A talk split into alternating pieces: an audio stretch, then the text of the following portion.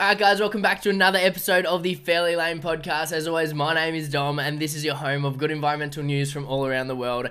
This is episode 52, I believe, and a quick apologies if I do sound a bit strange today. Not feeling 100%, so apologies if the voice is a bit uh, extra nasally or whatever. Hopefully, it is still bearable. I just couldn't, you know, there's so much good news out there, just had to talk about it all. Anyway, uh, a quick reminder before we get into today's topics to head over to Instagram at Fairly Lame underscore uh, to catch all the the visuals that go along with all of these stories. And while you're over there, make sure to chuck on your notifications so you see each and every time I post and you already know that it's going to be good environmental news. But so these are the stories we're having a look at today. Koalas can be super hard to spot, so researchers are using thermal drones to find them 14 times faster. And some other researchers are satellite tracking deep diving seals to map the seafloor under the Antarctic ice sheet. Concrete pyramids are being installed in Florida to protect the coastline from climate disasters whilst also acting as incredible artificial reefs. Permafrost fungi have reused 60 tons of coffee grounds to grow 14 tons of oyster mushrooms. New York's High Line used to be an abandoned elevated railway, but it's since been turned into an incredible floating walkway that features over 100,000 plants. And low emission zones are already in place all over the world and are saving billions of dollars in prevented healthcare costs. And another reminder to either comment down below if you're watching on YouTube or let me know over on Instagram at fairlylame underscore any good news or innovations that you come across so I can include them in next week's episode. But before we dive into our first story, I gotta let you guys know that 4ocean's August cause is dolphins. So, as always, for every bracelet sold, 4ocean will remove five pounds of plastic from the sea. So, you're providing jobs for 4ocean's full time cleanup crews, as well as the incredibly talented Balinese artisans who make the stunning bracelets. And for our weekly check in uh, for the amount of plastic 4ocean have removed, they're now up to, at the time of recording, they're now up to 31.1 million pounds of plastic removed, all thanks to you guys uh, doing the incredible work and getting around their just amazing organization. If you're interested in learning more about their efforts, you can find all links to their website down in the description or bio down below.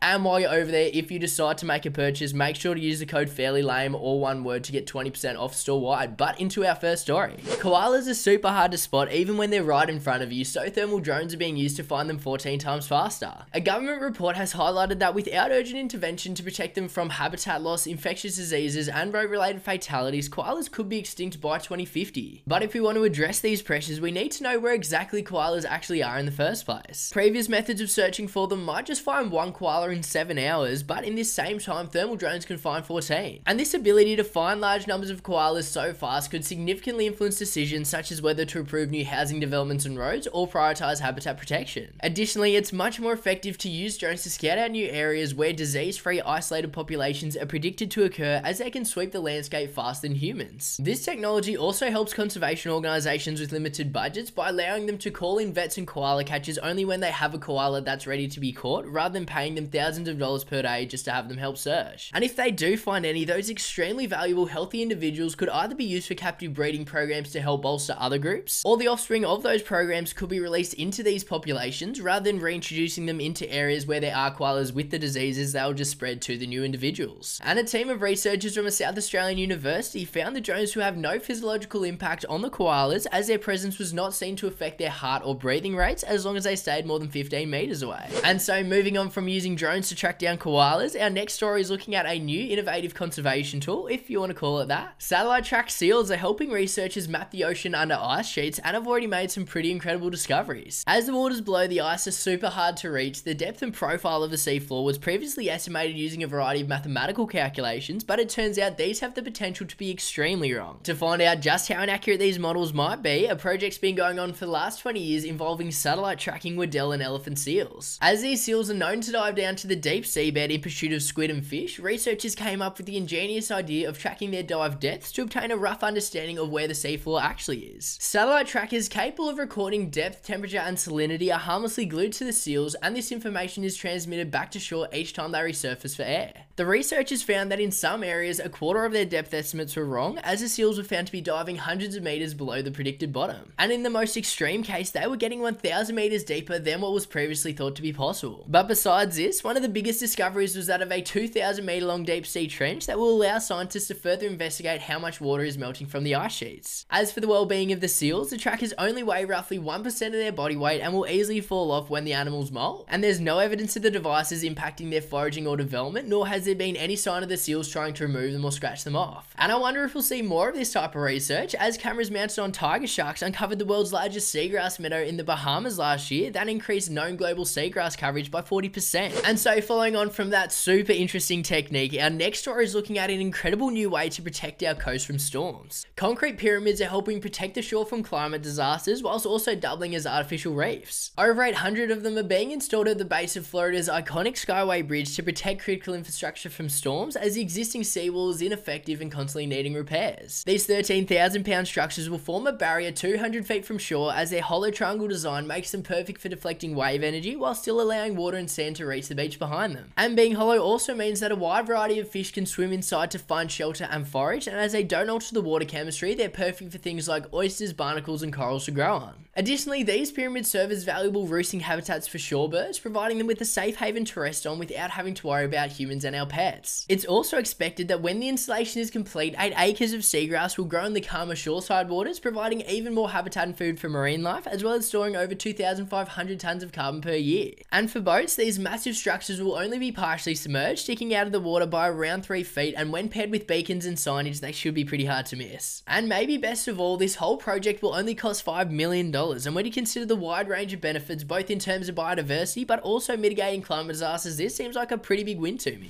So, from coastal climate protection, for our next story, we're going to be having a look at how coffee waste is being used to grow mushrooms. Every year, a staggering 6 million tons of coffee grounds are discarded, but some remarkable organisations are finding a second purpose for this so called waste. One of these companies is Belgium based Permafungi, who have been able to reuse over 60 tons of grounds to cultivate an impressive 14 tons of oyster mushrooms. They collect the coffee on bike from local cafes and restaurants, mix it with straw and oyster mushroom spores, pack it into bags, and leave it in a dark incubation room until the whole mixture is white from the mycelium. The bags are then moved into another room where a shock of light, air, and humidity triggers the mushrooms to develop, and when harvested, they're then sold back to the same places that contributed the coffee. And the organic matter left behind can be used for two things. It can either be inoculated again with a different type of fungus and transformed into mushroom packaging or housing insulation, or simply just used as compost. At the moment, they do grow the mushrooms in plastic bags, but they are investigating more sustainable alternatives alternatives such as using buckets, but they do sell reusable at home kits so you can grow your own mushrooms using your coffee waste. And so for our next story, we're looking at an incredible project over in New York that transformed an abandoned railway into an urban oasis that I am extremely jealous of. An abandoned aerial railway was transformed into a stunning 1.5 mile long sky garden. The line was originally used to move freight across New York, but when trucks took over, it was no longer needed and meant to be demolished. However, the two founders of the High Line project set out to protect this unique bit of New York history, but the only problem was they didn't exactly know what to do with it. So they opened an ideas competition where anyone could submit their thoughts on what the structure could be used for, with some of the more interesting ones being to turn it into a mile long lap pool or an urban roller coaster. But ultimately, after a photographer captured the structure's beauty and thousands of wildflowers, the concept of creating a floating nature walk in the heart of New York took root. The city revoked the demolition order and donated $115 million that allowed the Skyline team to get to work and design a path that had the look and feel of a modern park while still preserving the history. Phase 3 of the project was complete back in 2014, and the incredible walkway now features over 1,200 trees and 110,000 plants from 500 different species. And I can only imagine how much work goes into keeping it looking so stunning, as due to its location, it faces two massive challenges. The first one being that as it's in the air, the temperature can be up to 10 degrees hotter or colder, and it's even more brutal because the plants are exposed to it from above and below.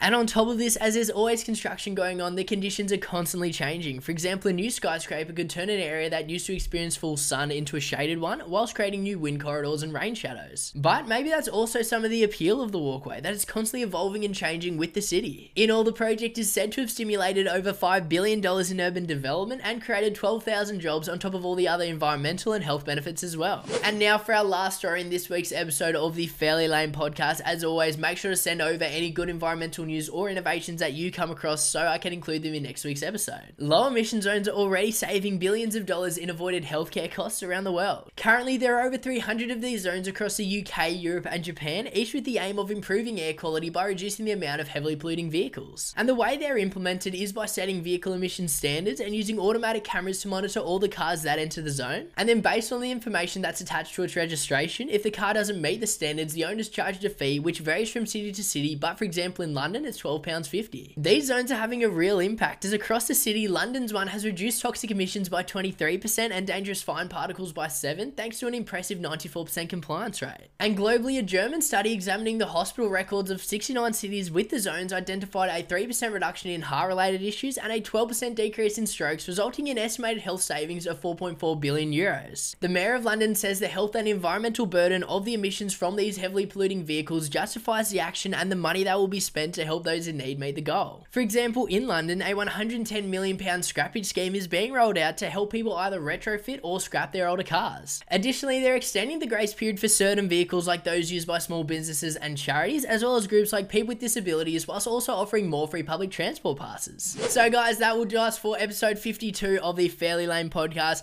And again, another apology if it does sound a bit strange or I sound a bit strange. Not feeling 100%, but hopefully by next week, we're back to uh, uh, what's the saying? all engines a go, something like that, some rocket term. Anyway, we'll see you guys next week. Have a good rest of the day, whatever the hell you're doing. We'll see you guys next time. See ya.